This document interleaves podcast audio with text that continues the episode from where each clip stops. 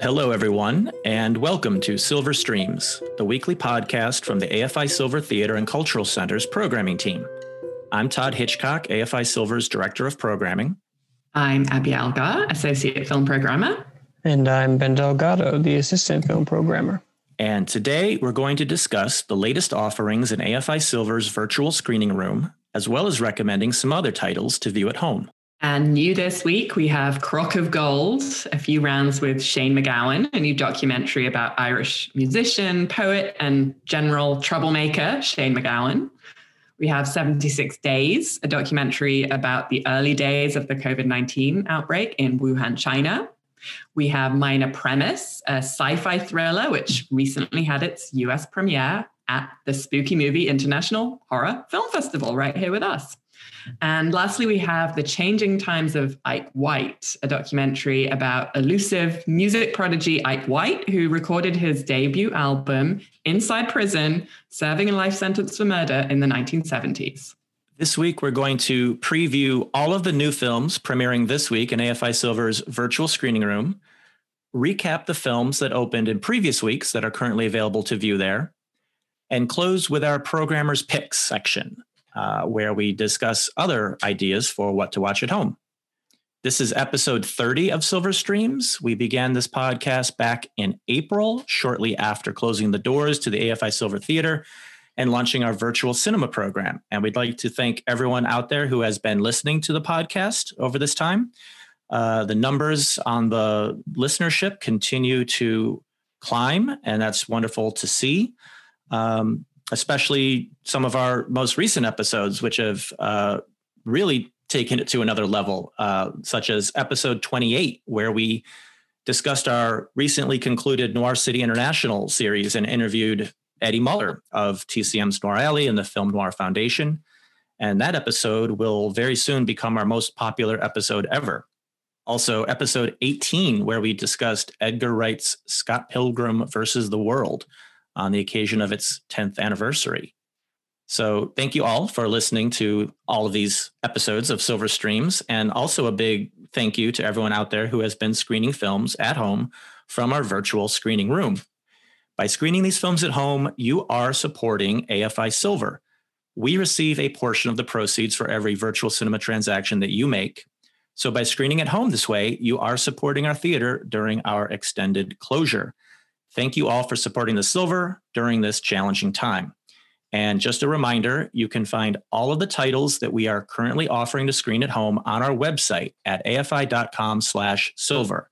And when you're on our website, please be sure to sign up for our e-blast in order to keep up with our latest announcements. If you have any feedback or questions, you can email us at silverinfo at afi.com. You can find the podcast each Friday posted on our website at afi.com slash silver, in our Friday e-blast, and on our social media channels. And we're in all the places where you usually find your podcasts. And don't forget to subscribe to the podcast. If you're a new listener, definitely subscribe. If you checked out the episodes uh, because of Eddie's interview or any one of our more recent episodes and you're, you're new to the show, uh, please be sure to subscribe. That way, you get the podcast as soon as we put it up, and it'll pop up in your app of choice. Um, and also, please rate and review the podcast. Um, that really helps uh, the algorithms. Uh, I know I say it every week, but it does help. And of course, tell your friends, tell your family, anyone who you think may be interested in learning more about the films we're playing and other suggestions that we have for you to check out. And we had a pretty busy week and long weekend in, in the virtual screening room with uh, the last weekend for Noir City International and Taiwanese Cinema Rediscovered. Um, so a big, big thank you to everyone who watched something um, over these, these past few days. Um, our most popular title uh, over the weekend was the new documentary Zappa by Alex Winter. Yes, that Alex Winter, the Bill and Ted Alex Winter. Uh, and this is a new, in depth, comprehensive look at the life of composer, rock god, activist, and all round creative genius, Frank Zappa.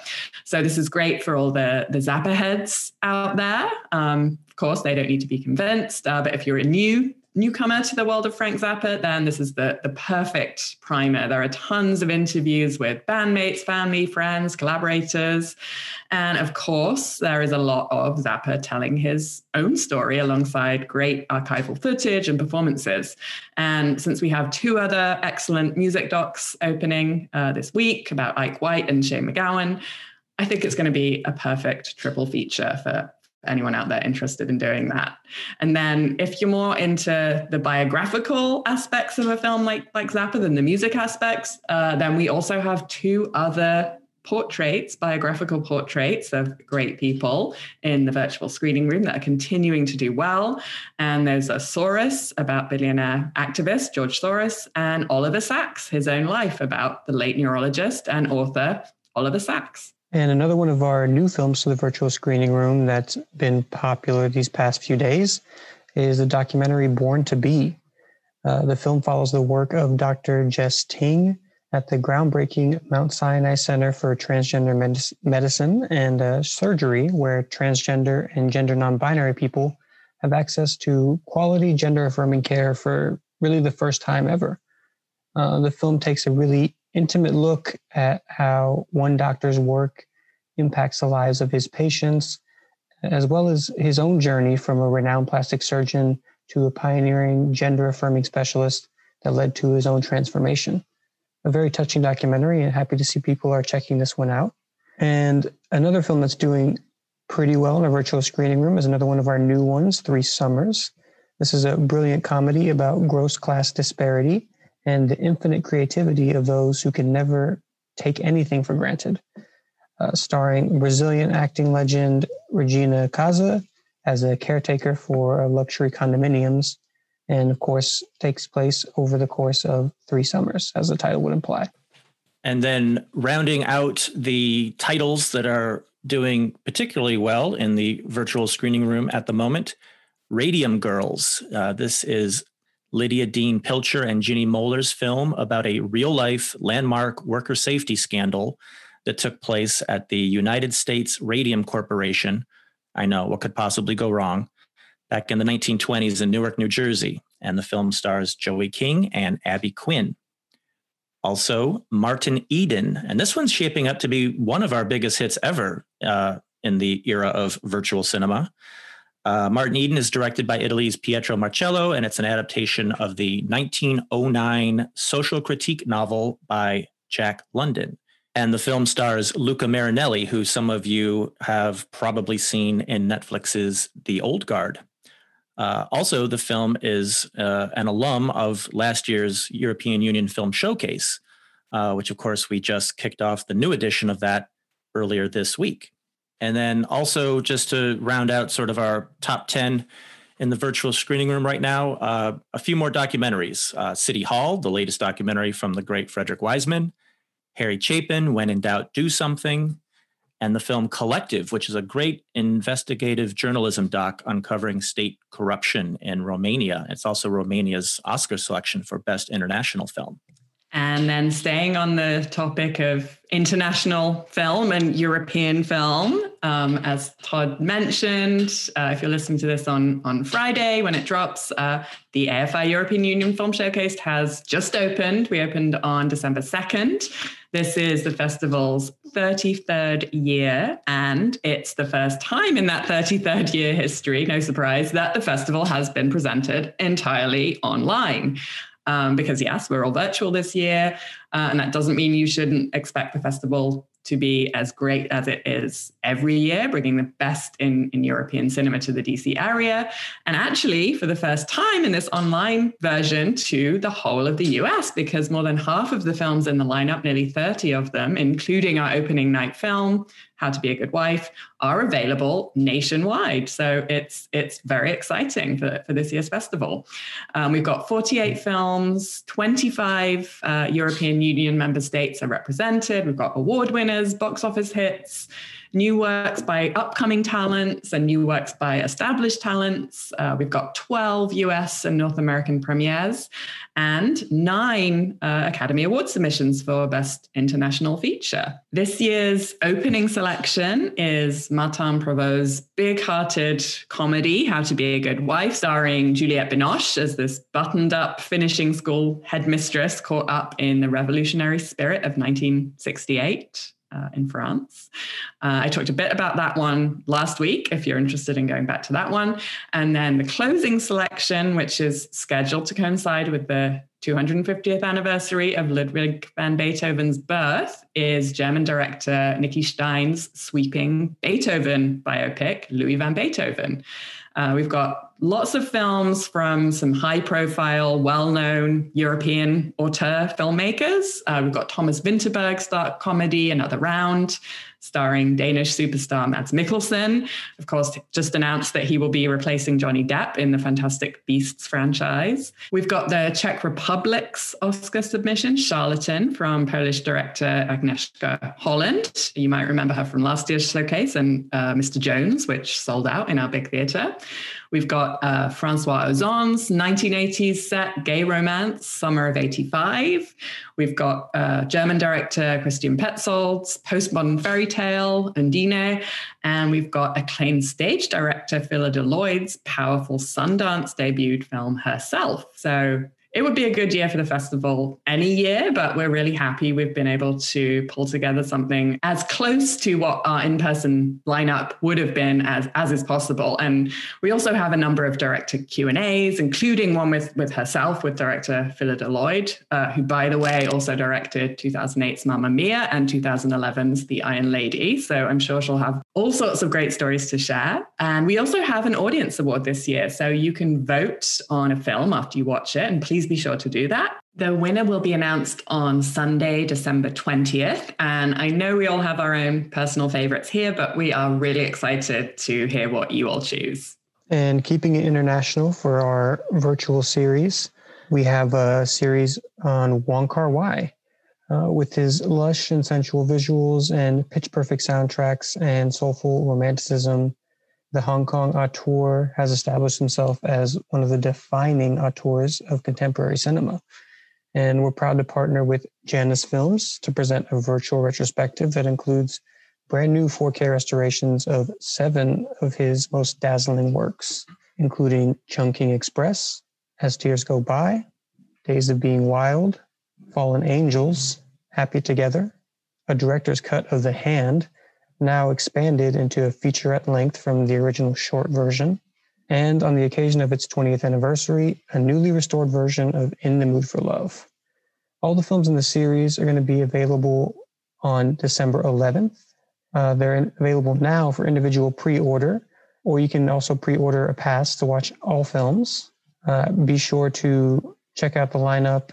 Uh, I went through it all kind of quickly. I'm not going to go too in depth on the film titles if you don't know Wong Kar Wai, but suffice to say, as I mentioned, he is a master filmmaker, and we're really happy that we have these brand new restorations in the screening room and are able to show them to you now. Um, I hope everyone checks this out. I know I'm really excited for it personally. Um, I've seen some of the bigger hits from Wong Kar Wai, but I certainly haven't seen The Hand and films like that. So I'm looking forward to checking some stuff out myself. Yeah, the Wong Kar Wai series, which is something that we had been planning to do in 2020 anyway. Um, uh, you know, going back really almost a year uh, since it first went on our planning schedule. Um, but with the events being what they are, it will. Uh, it, the good news is it's still going to happen. It's just going to be part of our virtual cinema offerings. But uh, depending on on your age and, and when you were introduced to Wong Kar Wai, this may be your first opportunity to see many of these titles, uh, or it may be that you've seen all of these titles or most of these titles. It was just a long time ago.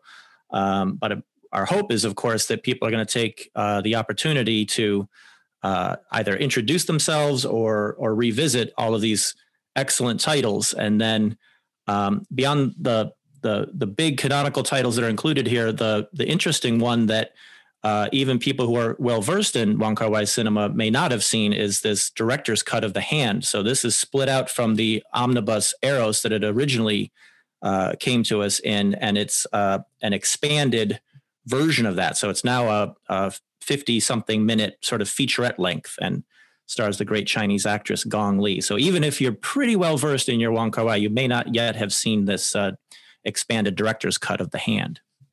And then I just want to wrap up, uh, uh, mention that we recently concluded two other uh, virtual cinema series uh, this earlier this week. So Taiwanese Cinema Rediscovered and Noir City International. Uh, great results for both series tremendously good results for Noir City International. Uh, so a big thank you to everyone out there who who watched films from both of these series. In the case of Taiwanese Cinema Rediscovered, we'd like to thank our program partners at TECRO, um, and in the case of Noir City International, uh, our program partner, the Film Noir Foundation, Eddie Muller and the Film Noir Foundation. It was uh, a great experience to uh, co-present and and uh, allow people to see these films in the virtual space and uh, just really had a, a, a, lot of fun with it as i as i know many of you out there did as well.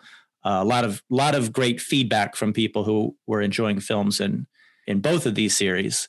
Uh, so again thank you everyone out there for watching. And then this is kind of a reminder that um, the third film in our Chantal Akerman Restorations mini retrospective, Down There or Là-bas, opened this week. So now all three films uh, uh, down there, along with South and From the East, are, are now available in that series uh, for you to view. Uh, so that's what's going on with uh, our various series and festivals. Uh, and here's what's going on with the new films opening this week in the virtual screening room. And first up this week in the virtual screening room, we have Crock of Gold, a few rounds with Shane MacGowan winner of the Special Jury Prize at the 2020 San Sebastian International Film Festival, and an official selection of the Doc NYC Film Festival. This documentary is a cinematic exploration of the Shane MacGowan story. It details the Pogues frontman's explosive and endlessly eventful existence. From his salad days growing up in Ireland to time spent on the mean streets of London and embracing the punk scene, to forming the Pogues, we discover MacGowan's passions, humor, and deep knowledge of music, history, spirituality, and popular culture. This film is a vision of the world through the eyes of the great punk poet and an intimate cast of close friends and family members, all channeled through seasoned rock doc and music video director Julien Temple's inimitable and eternally vibrant lens, featuring unseen archival footage from the band and MacGowan's family, as well as animation from legendary illustrator Ralph Steadman, who's best known for his collaborations with Hunter S. Thompson. This rollicking love letter spotlights the iconic frontman in up to his 60th birthday celebration, where singers, movie stars, and rock and rollers gather to celebrate the man and his legacy. With such an eventful life and an influential career, the film is able to give a fairly comprehensive overview of MacGowan incorporating a myriad of styles that reflect the rocker's own surprisingly well rounded interests and exciting personal journey. The doc looks at his life chronologically, putting into context the famine, the troubles, and the overall influence of the Catholic Church on Ireland, as well as MacGowan's own journey with Catholicism and how it was intertwined with his journey with alcohol. And of course, how all of these things influenced his songwriting and the messages behind the music. He's mostly an open book here with plenty of stories to tell, but fair warning, you might need to make use of the subtitles when he's recounting them. Well, I'm definitely not someone who knows a lot about Shane MacGowan and his music, but I have to say I did find this film really interesting in the way it contextualizes MacGowan's life and his work and gives us these interesting glimpses into various eras and milieu from, from rural Ireland, where he's growing up in, in the 60s, and then London in the 70s and, and 80s, where he moved with his, his family as a teenager. And as you mentioned, there's great archival footage and interviews. And it's also interesting to hear MacGowan now talking about about his life and his his influences and his regrets maybe. I mean he he has some but not not as many as you might imagine.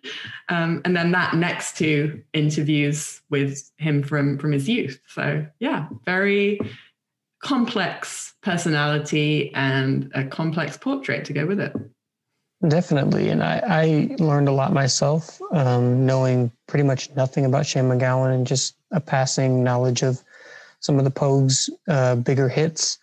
Um, so yeah, I think it, it's it's comprehensive and, and, the interviews are great. I especially like the interviews with his parents. Um, his dad is a great character in the film, um, as well as his sister, and, and, just his family is has a lot to say about him, um, and including some other people. But I think for the most part, I really was uh, enchanted with what his family had to say. Yeah, they seem like a very tight knit family, and his dad's great. He has kind of like a Father Christmas beard, and he he's I think drinking a whiskey throughout his interviews, as far as I could tell, which is appropriate, obviously. Very appropriate. so that's Crock of Gold, a few rounds with Shane MacGowan from our friends at Magnolia Pictures. The next film that we have debuting in the virtual screening room this week is the documentary 76 Days from filmmakers Hao Wu, Weixi Chen, and Anonymous. And this documentary chronicles the first two and a half months of the coronavirus outbreak in the hospitals of Wuhan, China. And it takes a very fly on the wall, you are there approach. We see the doctors and nurses in full head to toe PPE gowns, masks, and gloves. So the camera crew in the ICU, along with them, must have been similarly equipped. And we see the healthcare professionals coping with an overwhelming situation crowds of people at the door, desperate to be admitted, and a team of nurses just barely keeping order and shutting the door on the agitated crowd. We see people overcome with grief, unable to see or say goodbye to their loved ones, and doctors and nurses attending to patients in dire condition, and also doing their best to explain to uncomprehending, sometimes older and only semi literate patients the necessary cautions regarding their condition and the do's and don'ts during their hospital stay. The doctors and nurses' work looks grueling under any circumstances, but simply overwhelming in the face of a pandemic wave. I think anyone considering going into medicine should probably take a look at this film and decide if this hugely important but immensely challenging profession is for them. And I also think all students of the documentary form will find much to appreciate in this film's approach to its material. It's very show, don't tell, and pretty much nonstop unbelievable that the filmmakers are embedded in this hospital hot zone during a pandemic. When the history of this moment comes into better focus, I think 76 Days will have an important place, as will Alex Gibney's documentary Totally Under Control, which we showed recently. Uh, that film has a completely different approach to this one. Uh, the Gibney film is more of a macro assessment of policy and messaging over nearly half a year's time, whereas 76 Days is Frontlines reportage. Despite their different approaches, both films have equal value in their own rights. This is the kind of film where I simply have to be honest, it's a very sad movie to watch, but there's something very valuable in seeing these images with your own eyes. I think you'll come away with a better understanding of the gravity of the situation. And I'll just close by saying to everyone please stay safe out there, limit your travel and interactions as best you can, and do wear a mask. And also consider taking a look at this excellent documentary, 76 Days. And 76 Days is coming to us from MTV Films and M. Tuckman Media. So, next up in the virtual screening room is Minor Premise, which is coming to us from Utopia Distribution. And Minor Premise had its world premiere just a few months ago at the Fantasia International Film Festival, which happened all online this year. The festival usually takes place in Montreal, in Canada, and it's one of the world's leading genre festivals. And then the film had its US premiere as part of the Spooky Movie International Horror Film Festival, which we presented online back in October. So we are all really happy to be bringing it back to the virtual screening room and for more people to have a chance to see it. So, Minor Premise is the feature debut of filmmaker Eric Schultz, who also co wrote the script with Justin Moretto and Thomas Torrey. And it's based on his own short film, Premise, which was also made this year. So, he's, he's a busy man. Schultz is known for his work as a producer on films like James White and the recent Independent Spirit Award winner, Premature. And with Minor Premise, I think we are seeing the arrival of a bright new directing talent. So I will say right off the bat that Minor Premise has a pretty intricate and complicated plot. So I'm not going to go into all of the ins and outs of it here. One, because I don't want to accidentally spoil something. And two, because I don't actually know if I can do it justice with my limited scientific vocabulary because this is literally brain science that, that we're talking about. But suffice to say that this is a complex, well executed, and very entertaining sci fi thriller. It follows a reclusive neuroscientist named Ethan, played by Satya Sridharan, who is obsessively attempting to surpass his late scientist father's legacy by continuing his experimental work in capturing and manipulating human memory and emotion by using this crazy homemade looking machine that he keeps in a makeshift lab in his basement. So from the start, you can tell it's all going to go really well. And like any good mad scientist, Ethan has, of course, been using himself as a guinea pig in his own experiments.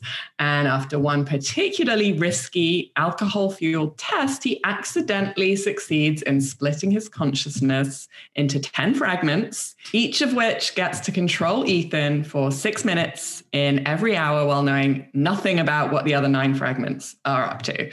So yeah, that's why I'm not going further into the plot. It's uh, it's complicated.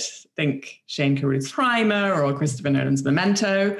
And the film's also kind of gritty and dark. There's lots to unpick and wrap your head around and go on Reddit to discuss, probably. Uh, and that's what makes it interesting uh, and enjoyable. The film also stars Dana Ashbrook and his niece, Paton Ashbrook, in supporting roles, and they're both excellent. Uh, Dana Ashbrook is probably best known as Bobby from Twin Peaks, and he does bring some great Lynch energy to the film. And Paton Ashbrook, who plays Ethan's ex girlfriend and current colleague, the one who has to get him out of the mess he's got himself into, is mainly known for her TV work, including as a series regular on House of Cards. And she's really great here too, as this calm, level headed scientist who perhaps maybe has uh, her own agenda in helping Ethan out of this mess. And then besides these two supporting performances. It's Satya Sridharan in the lead role as Ethan, who really makes this film work as well as it does. I mean, he literally has to play essentially 10 different roles. And, you know, this isn't a big budget sci fi film. The sets and the special effects are minimal. And director Eric Schultz really relied on Sridharan's performance to make it all work and to make it believable. Uh, he's been in a number of shorts and in TV and in features and smaller roles, but this is his first lead role and he really pulls it off. And I think we'll be seeing quite a bit more of him in the future. So, yeah, if you're looking for a gritty, intense sci fi thriller that looks at how sometimes even the best scientific intentions can go astray and which looks at fundamental questions about identity and memory, then this is the perfect sci fi for you. It definitely has a Christopher Nolan esque vibe to it. And I'm sure it will serve as a great calling card for Eric Schultz in setting up his next project. And then probably in 10 years, he'll be directing a, a Star Wars film or, or a Marvel Universe film. So you had me at James White. I love that movie, and I can imagine what a sci fi version of someone who's involved in that production, what that sensibility would look like. Um, and you know all the other details that you managed to put in there, even if you don't have all of the specifics of the the science um, which I don't blame you. Um, it all sounds like something I would, uh, you know, love to see. So I'm looking forward to catching up with this one. Yeah, I definitely think you'll enjoy it. And I don't, you know, I don't want to deter anyone. You know, you don't have to be a brain scientist to, you know, understand the plot and and get into this film. Uh, it probably helps, honestly. But um, yeah, it's just really well executed and also kind of dark and gritty and you know, I think uh, I think I think you'd like it, Ben. Well, I'll watch it and report back. All right, so that's Minor Premise coming to us from Utopia Distribution. And the last film in our virtual screening room is another music documentary. Earlier, I talked about a well known and well renowned musician profiled in Crock of Gold. But this documentary, The Changing Times of Ike White, is one of those films like Searching for Sugar Man that heralds a mostly forgotten and largely undiscovered talent. Serving a life sentence for murder in the early 1970s, music prodigy Ike White had plenty of time to perfect his musical talent, but no hope of putting it to use for the outside world. White's skills were exceptional enough, though, that his story captured the media's attention From this notoriety, he was able to record an album inside the prison with big time producer Jerry Goldstein. Superstar Stevie Wonder lobbied successfully for White's release from prison. With an acclaimed album under his belt and support from Wonder and others in the industry, White was now poised for stardom. But instead, he went off the grid for more than 40 years. Daniel Vernon's mesmerizing new documentary is unpredictable and moving, echoing the strange journey of Ike White. As you would expect, there are plenty of twists and turns in this probing documentary, and Ike White is a great storyteller who meticulously documented his life after prison with well over 100 videotapes filled with footage and boxes of photographs, diaries, etc. So there's a wealth of material that fill out the story of this brilliant musician. White's personality is as great as his talent. So even when he's faded from the brief spotlight that he had, it's a joy to be around this charismatic character. And the people in his life have plenty of stories to go along with his. With every new interviewee, there seems to be yet another layer uncovered in Ike White's story. I won't spoil all the surprises and twists and turns that I've mentioned. That's that's really half the fun of the film. The wild ride that you're taking is is all these twists that reveal themselves. Uh, but I will say that the music is great, and there's plenty of it throughout the documentary. Uh, there's this amazing soul R&B music with powerful vocals from Ike White and funk to spare, and of course some virtuosic guitar playing from from the musical prodigy himself for good measure. It's really too bad that his music isn't more well known, but hopefully this film will remedy that. Okay, well, I definitely need to watch this, Ben, because I really like stories like this. I mean, it's a completely crazy story. Uh, and I also feel like I want to listen to this album that he made now. Now you described it. Um, and apparently, the filmmaker um, said that uh, recently one of Ike White's friends watched the film and said to him, Oh, well, why didn't you include the part of his life where he was a porn star in Germany? And the filmmaker was like, I didn't even know about that part. You know, there are layers to this man. That, a lot of stuff happened to this man in his life. and uh, this documentary sounds like a great way in, and maybe there'll be a, a sequel. There's certainly enough material for it. That's a bonus factoid I didn't know about, and it, it fits in line with his character. He um, he's very much a ladies' man, and that is covered in the film uh, pretty extensively. Oh, and is the album on Spotify? It is. Um, the album's on Spotify, and I was listening to it earlier today, uh, just in the background. Uh, really fun music, and there's I think a 2020 remaster version even there, so you can check that one out. All right, I've got my homework. Thank you. So that's the Changin' Times of Ike White from our friends at Kino Lorber. Okay, so that's what's new this week in AFI Silver's virtual screening room. In addition to discussing the films we have available as virtual cinema, each week we also like to discuss some other ideas for films that you can view at home, this being our Programmer's Picks section. And this week we're going to discuss a film celebrating its 40th anniversary this year.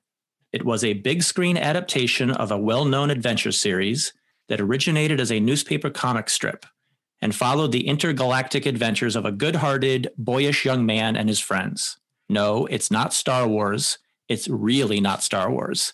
But as you're about to hear, 1980's big screen adaptation of Alex Raymond's Flash Gordon does in fact have many, many connections to George Lucas's Star Wars saga.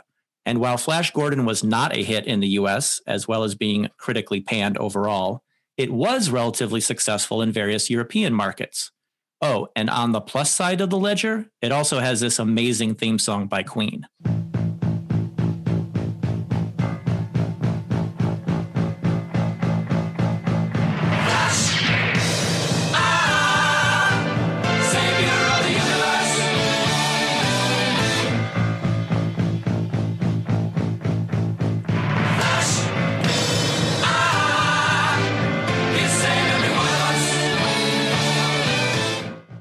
So after watching the trailer for Flash Gordon, or you know, even watching the film itself, I think one of the first questions or couple of questions that spring to mind for most people are why was this film made and how on planet Mongo did this get made?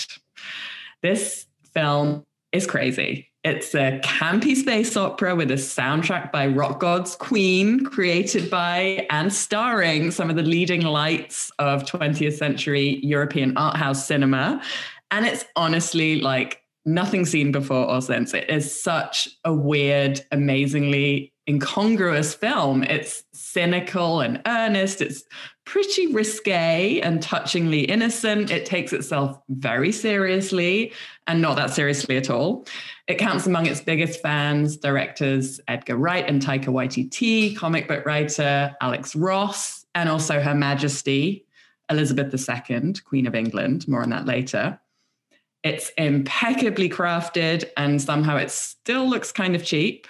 It's a Saturday morning action movie for young kids, but it's also pretty R rated and it's blatant innuendo and phallic imagery, sexual overtones. You can't even call them undertones. And yes, frequent references to, to drug use. There are literally space roofies and space Viagra in this film.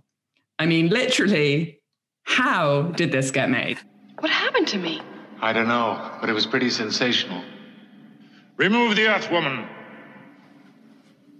Prepare her for our pleasure. So, anyway, seriously, how did this come to be? Well, the property on which the film is based, uh, as Todd mentioned, is the comic strip created by Alex Raymond and first published in 1934 as an answer to the already established and very popular character of Buck Rogers. Uh, the comic was adapted by Universal into three serial films, very long films, uh, in the 1930s, starring Olympic swimmer turned actor Buster Crabbe, who, by the way, also played Buck Rogers for Universal. And then it was turned into a live action TV series in the 50s and an animated series in the in the late 70s. So by 1980, Flash Gordon was well known, well traversed intellectual property. And it was a property that Italian mega producer Dino De Laurentiis had been eyeing for his own adaptation since the 1960s. And so, honestly, the answer to how did this get made uh, in many ways is Dino De Laurentiis. So De Laurentiis, as many of you probably know, got his start as a key producer uh, during the Italian neo-realist period in post-World War II Italy, working with filmmakers like Roberto Rossellini, Federico Fellini, Vittorio De Sica, Luchino Visconti, and Giuseppe De Santis. Um, among many other films, uh, he produced Fellini's La Strada, which we just had in the virtual screening room, and Nights of Cabiria. He went on to produce a bunch of more genre oriented films in the 60s, including some biblical epics, spaghetti westerns, war movies, and key for the development of Flash Gordon, two comic adaptations Mario Bava's Danger: Diabolik and Roger Vadim's Barbarella, both miraculously in 1968. De Laurentiis relocated to Hollywood in the 70s, where he produced a string of acclaimed films, including Sidney Lumet's Serpico in 1973, Don Siegel's The Shootist in 1976, and let's not forget 1977's Jaws ripoff, Orca, which we've talked about on a previous podcast because it has a score by Ennio Morricone. So this is where De Laurentiis was at the time, a well established, highly experienced, successful producer who had already worked with some of the biggest names in European and American art house cinema. And it's at this point, at this very high point in his career, at which he decides, yep, my next move is going to be to make Flash Gordon. But actually, as I mentioned, De Laurentiis had been considering an adaptation of this since the 60s, uh, but it just never come together. Uh, in the 70s, he'd actually acquired the rights from King Features, who had published the original comic strip. And he began to look for ways to get it made. His first pick for director was Federico Fellini, who optioned the rights from De Laurentiis, but never got around to making the film. And then when the rights reverted to De Laurentiis, a young Flash Gordon fan and up and coming filmmaker called George Lucas approached him about making the film. But De Laurentiis refused to sell him the rights, and undeterred, Lucas decided to invent his own characters and create his own original space opera, which was, of course, Star Wars. De Laurentiis then hired British director Nicholas Roeg, uh, who at this point had just made Don't Look Now and The Man Who Fell to Earth. But after about a year of development, which saw Roeg and screenwriter Michael Allen, who was the screenwriter for Enter the Dragon, by the way, going in a direction that De Laurentiis really didn't like. Uh, he dropped dropped him from the project. He tried to hire Sergio Leone, who said no because he didn't think the script was faithful enough to the original comic strip. And he eventually settled on British director Mike Hodges, who was known at the time for Get Carter from 1971 uh, and Pulp 1972, both starring Michael Caine. And with Mike Hodges as screenwriter, Lorenzo Semple Jr., who was best known for his work on the campy 60s Batman TV series. Um, so he had his director and his screenwriter sorted, and uh, that was the long, winding road to getting Flash Gordon actually started. Uh, one that started with De Laurentiis, served as a catalyst for the creation of Star Wars, and ended well with the Marvel that is Flash Gordon. And speaking of screenwriter Lorenzo Semple Jr., he really has quite a CV. Uh, listeners may know him as the screenwriter that brought back Sean Connery to the Bond franchise with Never Say Never Again in 1983, or for his 70s crime thriller scripts for films like Three Days of the Condor, The Parallax View, The Drowning Pool, and Papillon. Semple actually started out writing short stories in the 1950s and by the end of the decade was a playwright with Broadway productions under his belt. By the 1960s, he had gotten into TV writing and was also toying with writing features. Um, this is where he had his first dalliance with the Bond series when he was hired without pay by Russian actor director Gregory Ratoff to adapt the novel Casino Royale. And even though this version of the script never made it to the screen, by the mid 1960s, he would really take off after a failed Charlie Chan pilot led him uh, to being offered the Batman TV series. He ended up being credited for writing just 16 of the 120 episodes of the series, but he did create what he called the Bat Bible, which is referenced throughout the, the series um, in terms of the lore of Batman and the world that was created for this series. And, and it really shaped the show's sensibility. Um, he also wrote the script for the film version, uh, which came in 1966. And if you know the series, the Batman series or that film, um, then you know the camp sensibilities and the aesthetic um, that was really shaped by Semple. Um, and you'll see the seeds that have been planted here for um, his work on Flash Gordon. So Semple worked with Dino De Laurentiis on Three Days of the Condor, and just one year later, he would work with him again in 1976 on the King Kong remake. Uh, given this history with Batman and his past relationship with De Laurentiis, it's it's no surprise that he would come in to replace Michael Allen uh, to write the script for Flash Gordon.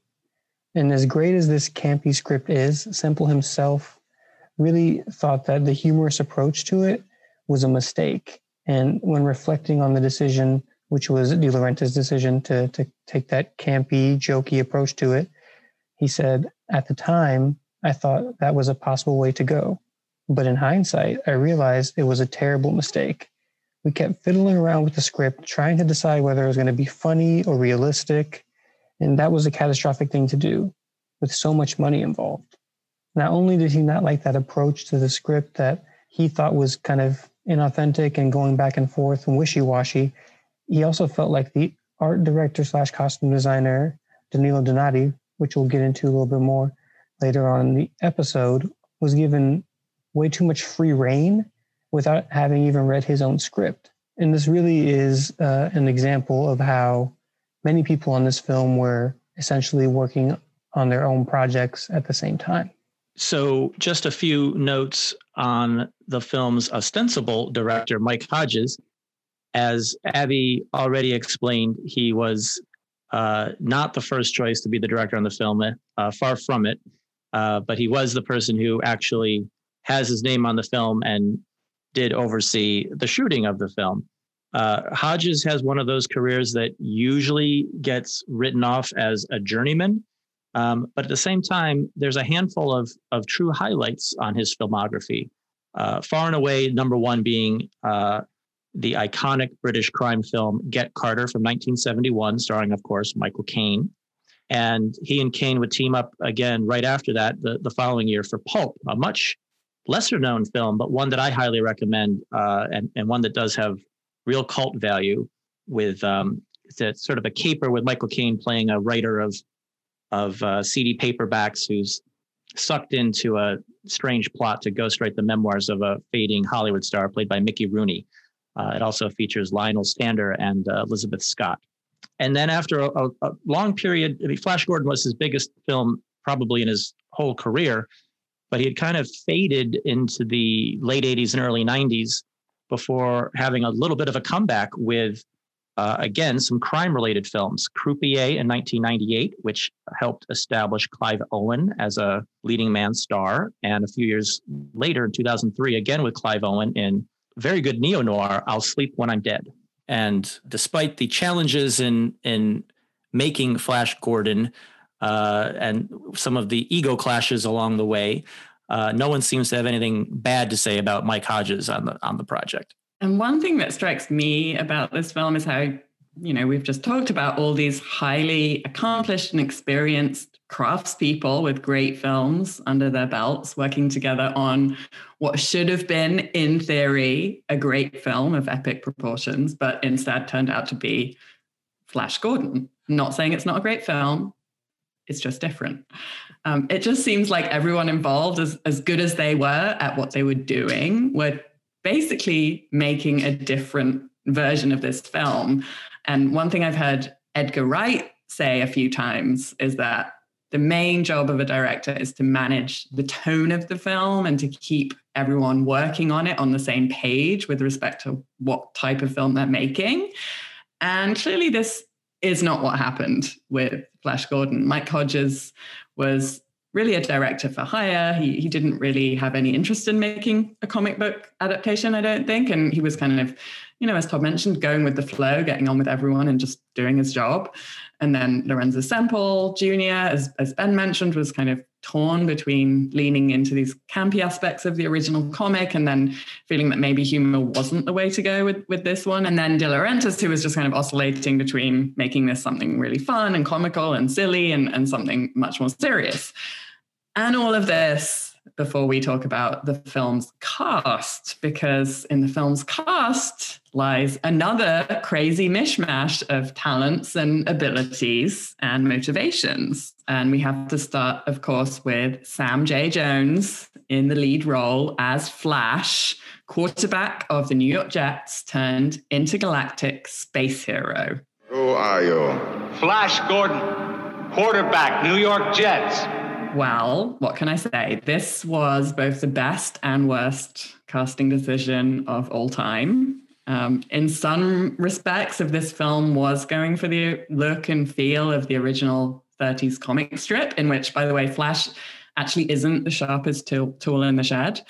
Sam J. Jones was absolutely perfect. He's got this chiseled jaw, uh, general look of this all American athlete type. He was a former Marine turned semi professional football player with not really any acting experience at all.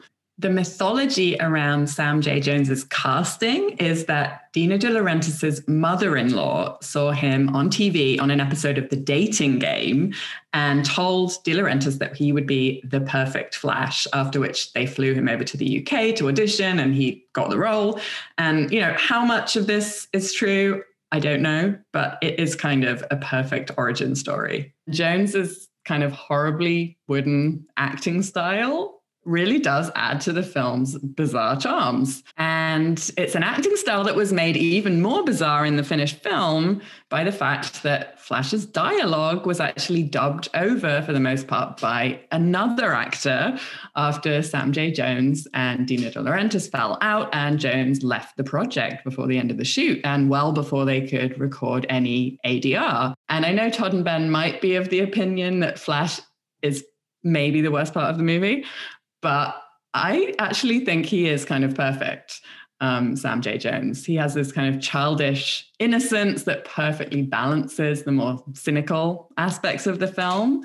He's kind of this exaggerated version of a European perception or stereotype of what an archetypal all American hero would be. He's blonde, he's athletic, football player.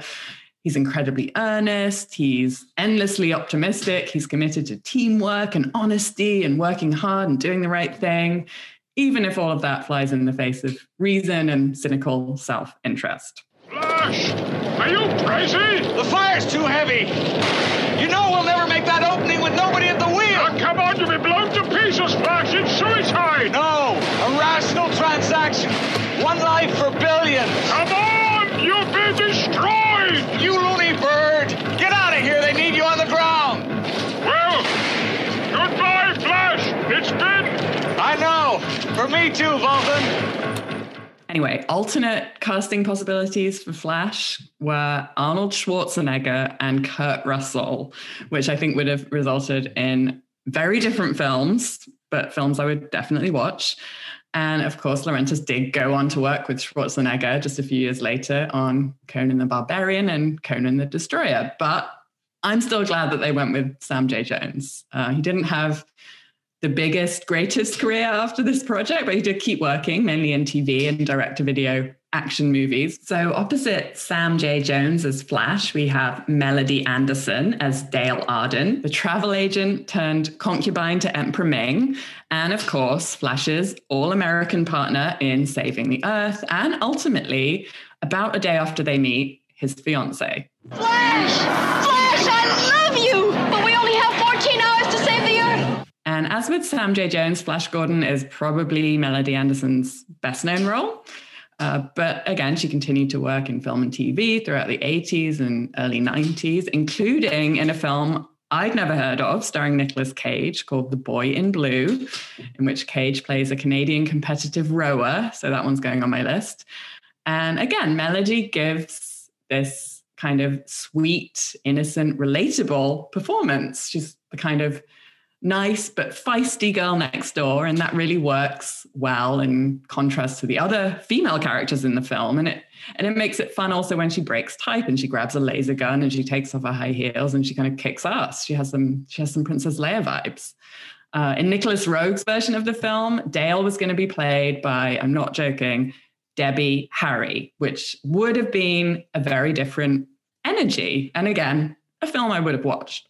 Abby, I, I do like Melody Anderson cast as Dale Arden. I, I just think she looks the part based on Alex Raymond's original art. Uh, as far as Debbie Harry casting, uh, I wish there were more movies with Debbie Harry, first of all. She did Videodrome around this time and is very memorable in that. But in terms of casting, she would have to be Princess Aura, not not Dale Arden, I think. That's the direction I would go. But I think you're and, right. At the other end of the spectrum, uh, both in terms of the role and the acting chops, is Max von Sydow as Ming the Merciless. Von Sydow, of course, is the great Swedish actor. Uh, he will always be synonymous with the films of Ingmar Bergman, for whom he was a regular leading man in over a dozen features. But probably his best known film, uh, all time internationally, would have to be William Friedkin's The Exorcist, where he played Father Merrin. And for what this role is and what this movie is, Von Sydow is very good portraying a villain in the Grand Guignol mold here. But this is probably where we need to mention the problematic casting of the Ming character. Granted, he's an alien from outer space, but conceptually, in appearance and name, Ming is coded as Asian to Western eyes, and very much in the tradition of other pulp Asian supervillains like Sax Rohmer's Fu Manchu. So, yes, you can point out the problem with yellow face casting here, but I think the problem begins with the freighted stereotyping of the original material. Pathetic earthlings! Who can save you now? Also, among the key cast here is Topol as Dr. Hans Zarkov. And Topol will forever be synonymous with Tevye in Fiddler on the Roof, a role he originated on stage in the London production and what would go on to perform well over 2,000 times around the globe. Uh, but Zarkov in Flash Gordon is probably his best known film role. And Timothy Dalton is great here as Prince Barin, who's desperately in love with Ming's daughter, Princess Aura. uh, with his Robin Hood mustache and dashing good looks. He's uh, really a great foe for Flash. Um, this role was before he would take up the mantle of James Bond in the late 80s, but he had already been in film and television for over a decade at this point, having starred in the 1970 adaptation of Wuthering Heights and a handful of period pieces and mysteries in the years leading up to Flash Gordon. And of course, the Welsh actor is still probably best known for Bond, but he would go on to be in everything from Toy Story to Hot Fuzz and continues to work steadily in film and TV to this day. And although this role here as Prince Barin might not be his most celebrated role, he does get a lot of great lines and fight scenes and a lot of good screen time. And I really appreciated him as Prince Barin.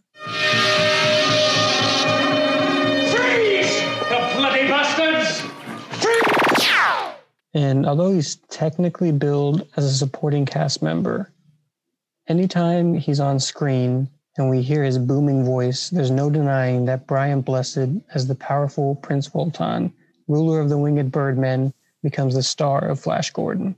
He's chewing every piece of scenery, and it's brilliant. Uh, uh, this is Voltan. I read you. Where are you? Flying blind on a rocket cycle. Flying blind on a rocket cycle? Uh, we are in Arboria. I'll send you a homing beam. Thanks, Voltan. Hey, for what it's worth, Ming's got Dale, Zarkov, and Barin. I see. My thanks to you. Yeah? What for? Well, for giving a dumb old bird a second chance. Over the homing beam. Known for his television roles in the 60s and 70s, including Z Cars, The Avengers, and I Claudius, Blessed was a well established, boisterous on screen presence and would go on to do many Shakespeare adaptations on stage and screen, including film adaptations of Henry V and Hamlet, both directed by his friend Kenneth Branagh. He also starred in several musicals, including a production of Andrew Lloyd Webber's Cats, where he played both Old Deuteronomy and Bustopher Jones. Despite working in so many period pieces and costume dramas and on stage, Blessed himself was a huge fan of the Flash Gordon series. And when he went to meet with Dino De Laurentiis and Mike Hodges for the part of Prince Voltan, he saw a painting on the wall that he thought was was him, was a depiction of uh, of himself. Uh, he thought the two were pulling his leg and that he already had the part. But it turns out he was just the spitting image of the character. He looked exactly like Voltan. But when he confessed this in the room. He was kind of nervous about it. And Dino was quick to say, you know, don't worry. We couldn't think of anyone else for this part. And Blessed's response to that was was perfect. He he says, if you offer it to anyone else, I'll strangle the bastard. And no, I'm not going to do a Brian Blessed voice. I can't do it. I don't have it in me, but I'd love to be able to. Um, and you can really tell that Brian Blessed loves this film. Uh, he's giving his all in every scene, and to this day, he's he's very defensive of Flash Gordon.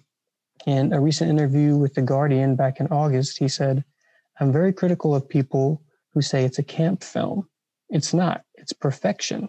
Kenneth Branagh, Patrick Stewart, and Derek Jacobi all agree with me. It's a masterpiece. And I just want to briefly touch on some of Blessed's achievements outside of acting as a little bonus. I think it's really fun and interesting and, and kind of adds to who you think Brian Blessed is and who you wish he was he's exactly this kind of Renaissance man that that you picture in your head.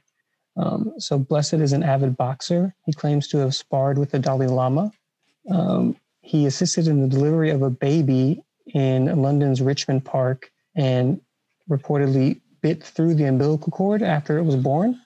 Um, he's attempted to climb Mount Everest three separate times without oxygen. Uh, didn't make it either time, but he did summit a few other uh, mountains and he's completed over 800 hours of space training. And that just kind of scratches the surface of the Brian Blessed Renaissance man uh, actor and everything else that he does.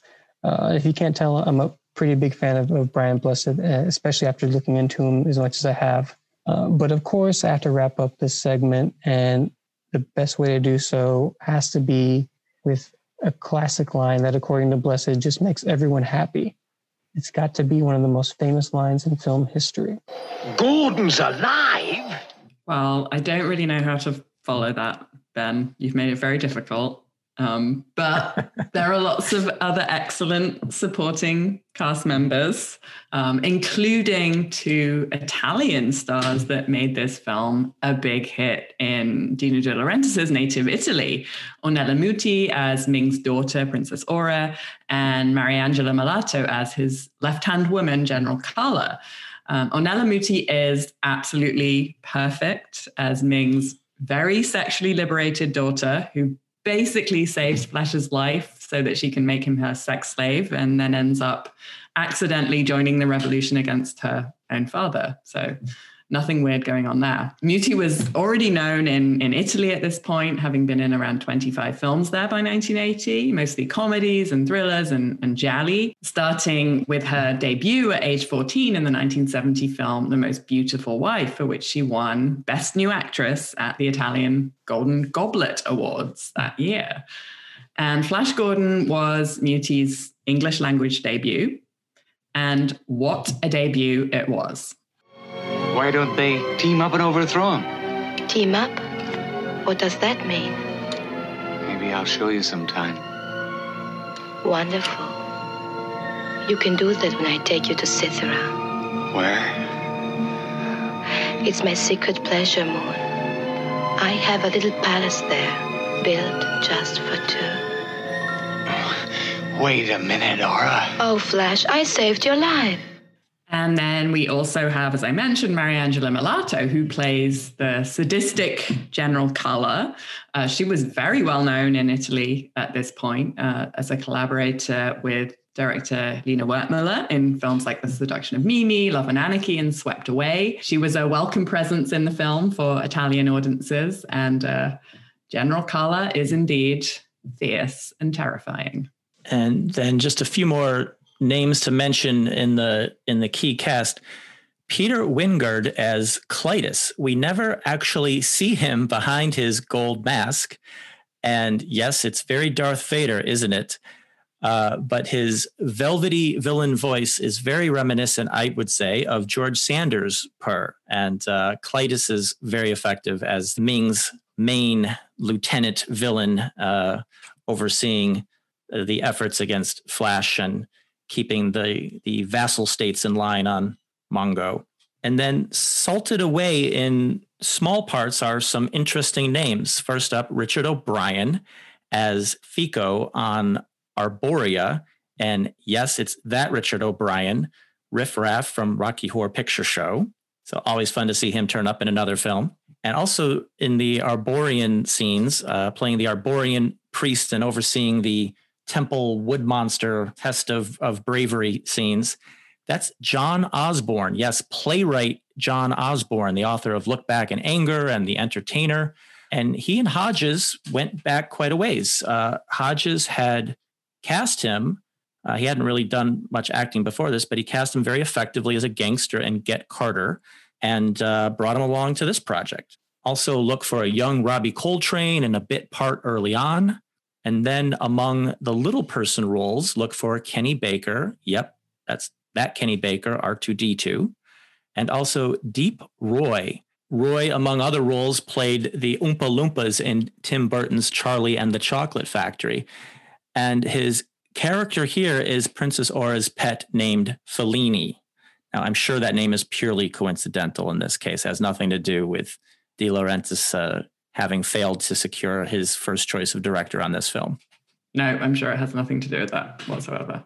Well, another aspect of the film that makes it so fantastic, quite literally, is the incredible production design and costume design, which were both overseen by two time Oscar winning Italian costume and production designer Danilo Donati.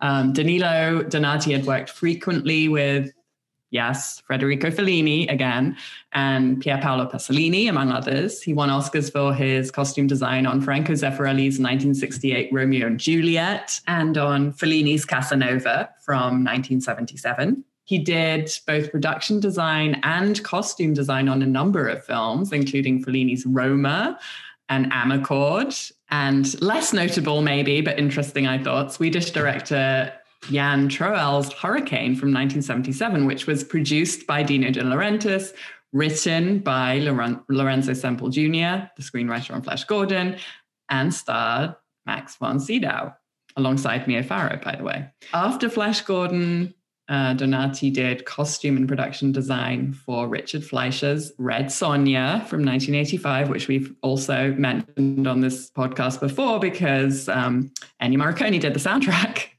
And also, this surprised me, I didn't know this, the Oscar winning Life is Beautiful from 1997 by Roberto Benigni. So, a wide ranging career, but always one that embraced the visually extravagant and the exotic and relied on lots of home crafted improvisation, all of which is on full display in Flash Gordon. And going back to the idea that everyone working on this film was kind of just doing their own thing and something that Bennett also said earlier, Donati was apparently really doing his own thing in this film. Uh, the film was shot largely on sound stages uh, in, in the UK. And Donati was basically just given free rein to go wild. He didn't follow, as Ben mentioned, any of the directions given in the script. He just went off and did whatever he wanted to do, even if it was completely impractical for the production. Ming's costumes, for example, basically made it impossible for Von to sit down between takes.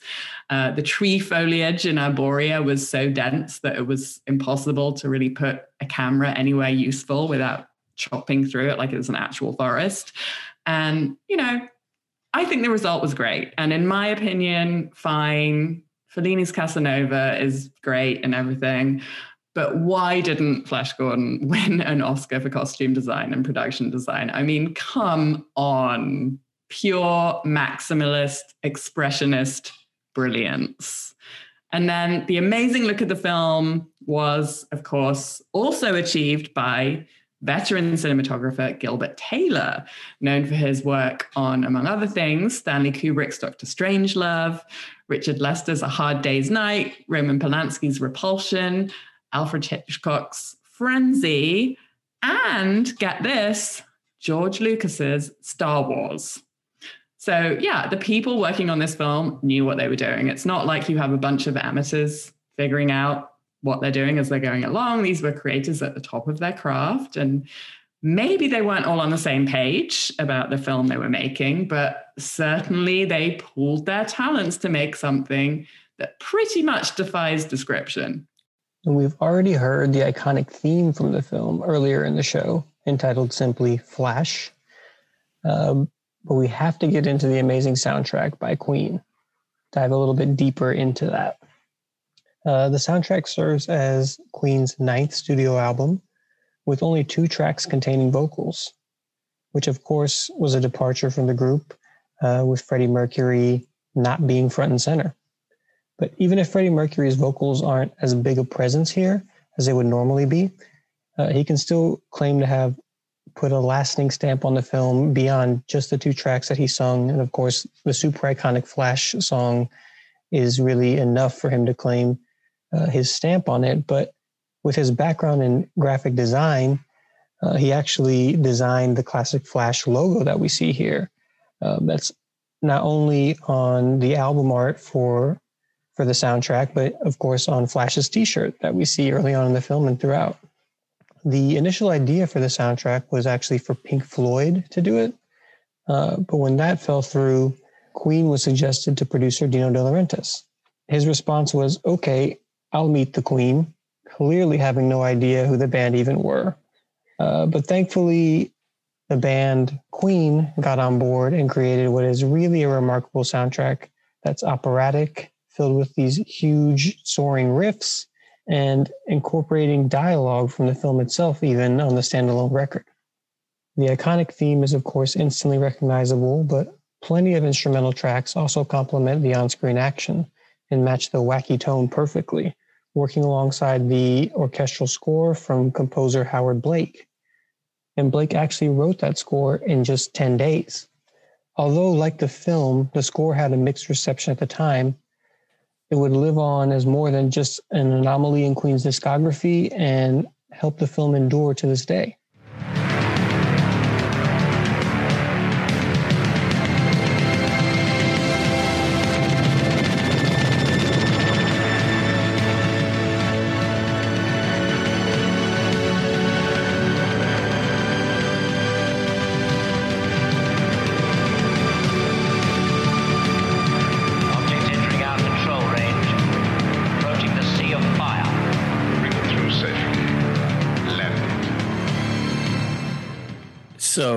Personal note uh, moment here.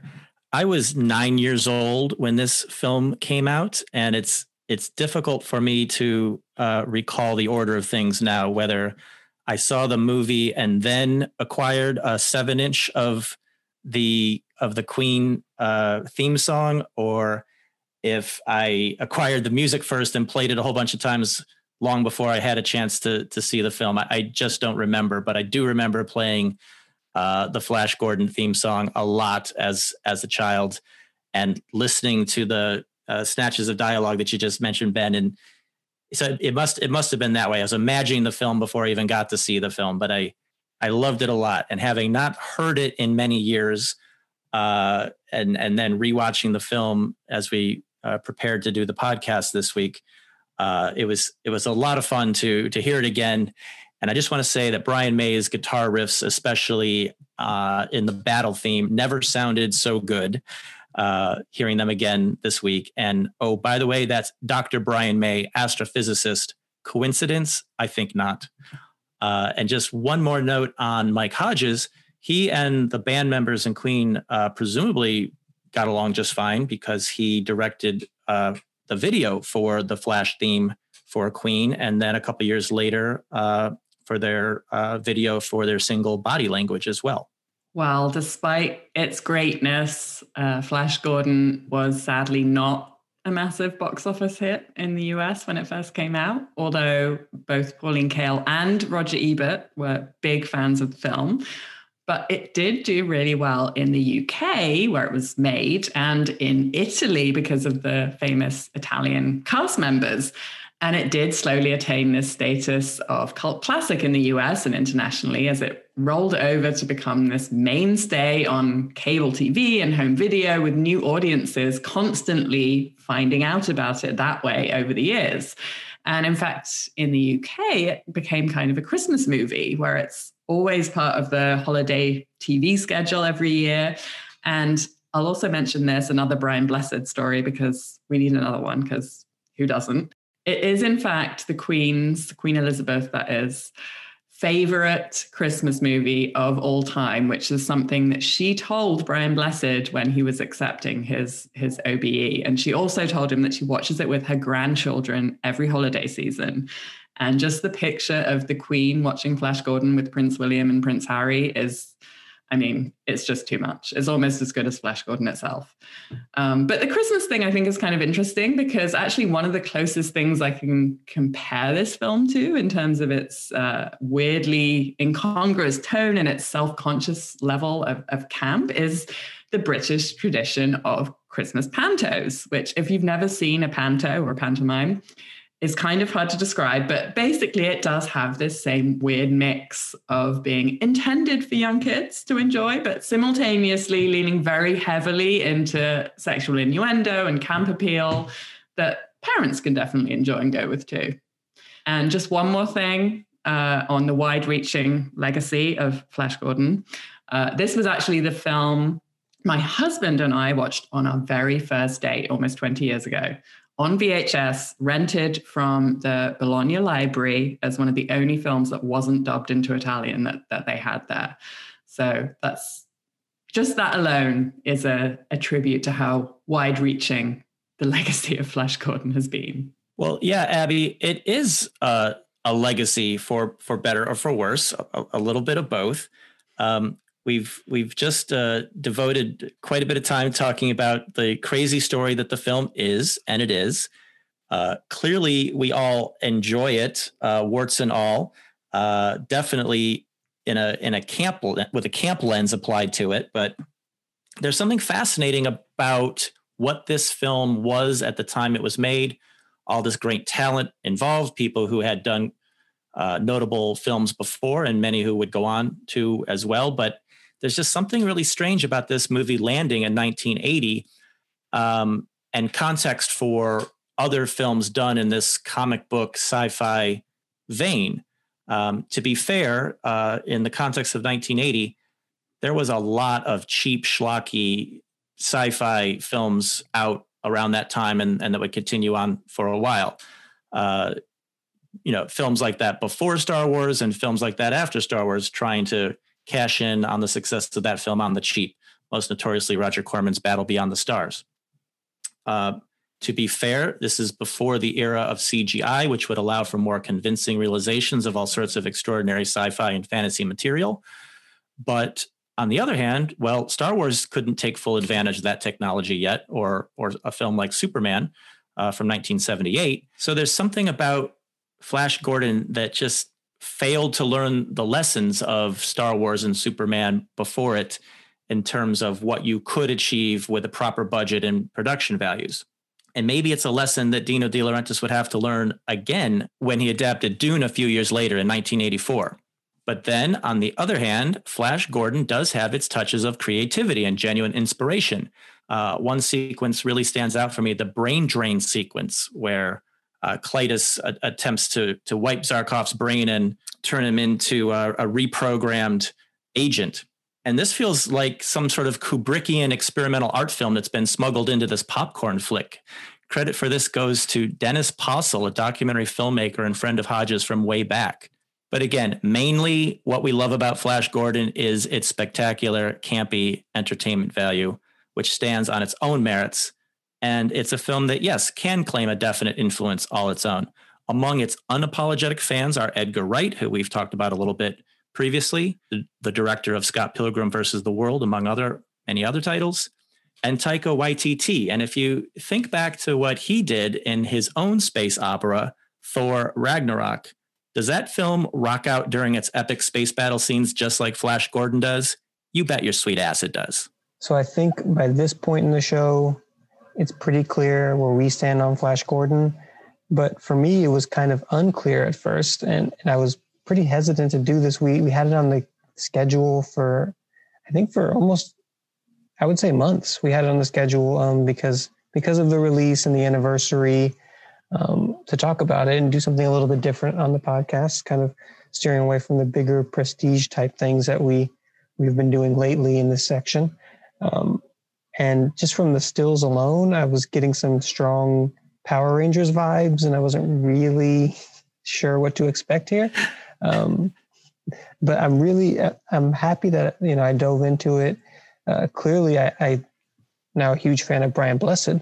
Um, so there's a lot here. And if you've made it this far, you're either a Flash Gordon head or you will be soon.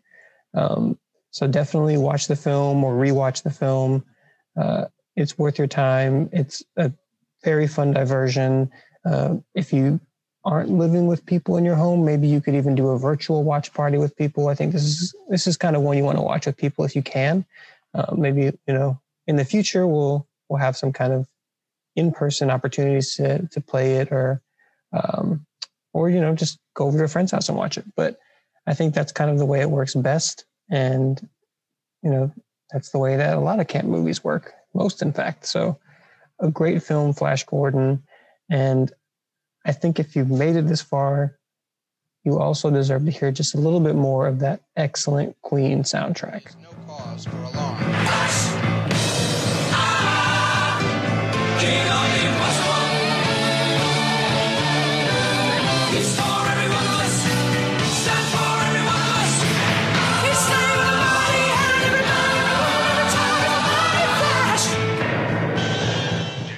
All right, so that wraps it up for this week's edition of Silver Streams. Thank you all for listening.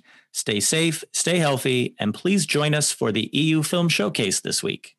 Thanks, everyone. Please watch some excellent European art house cinema and also Flash Gordon this weekend. Thanks for tuning in, everyone. We hope you come back next week for another episode of Silver Streams. A reminder to our listeners you can find everything currently available in our virtual screening room on our website at afi.com/slash silver. And a portion of the proceeds from screening these titles at home goes to support AFI Silver Theater. When you're on our website, please be sure to sign up for our e-blast in order to keep up with our latest announcements. And if you have any feedback or questions, you can email us at silverinfo at afi.com. You can also get in touch with us or follow us on Facebook and Instagram at AFI Silver Theatre and on Twitter at AFI Silver. And opening music for this episode was provided by Blue Dot Sessions. You can find more of their work at their website, sessions.blue.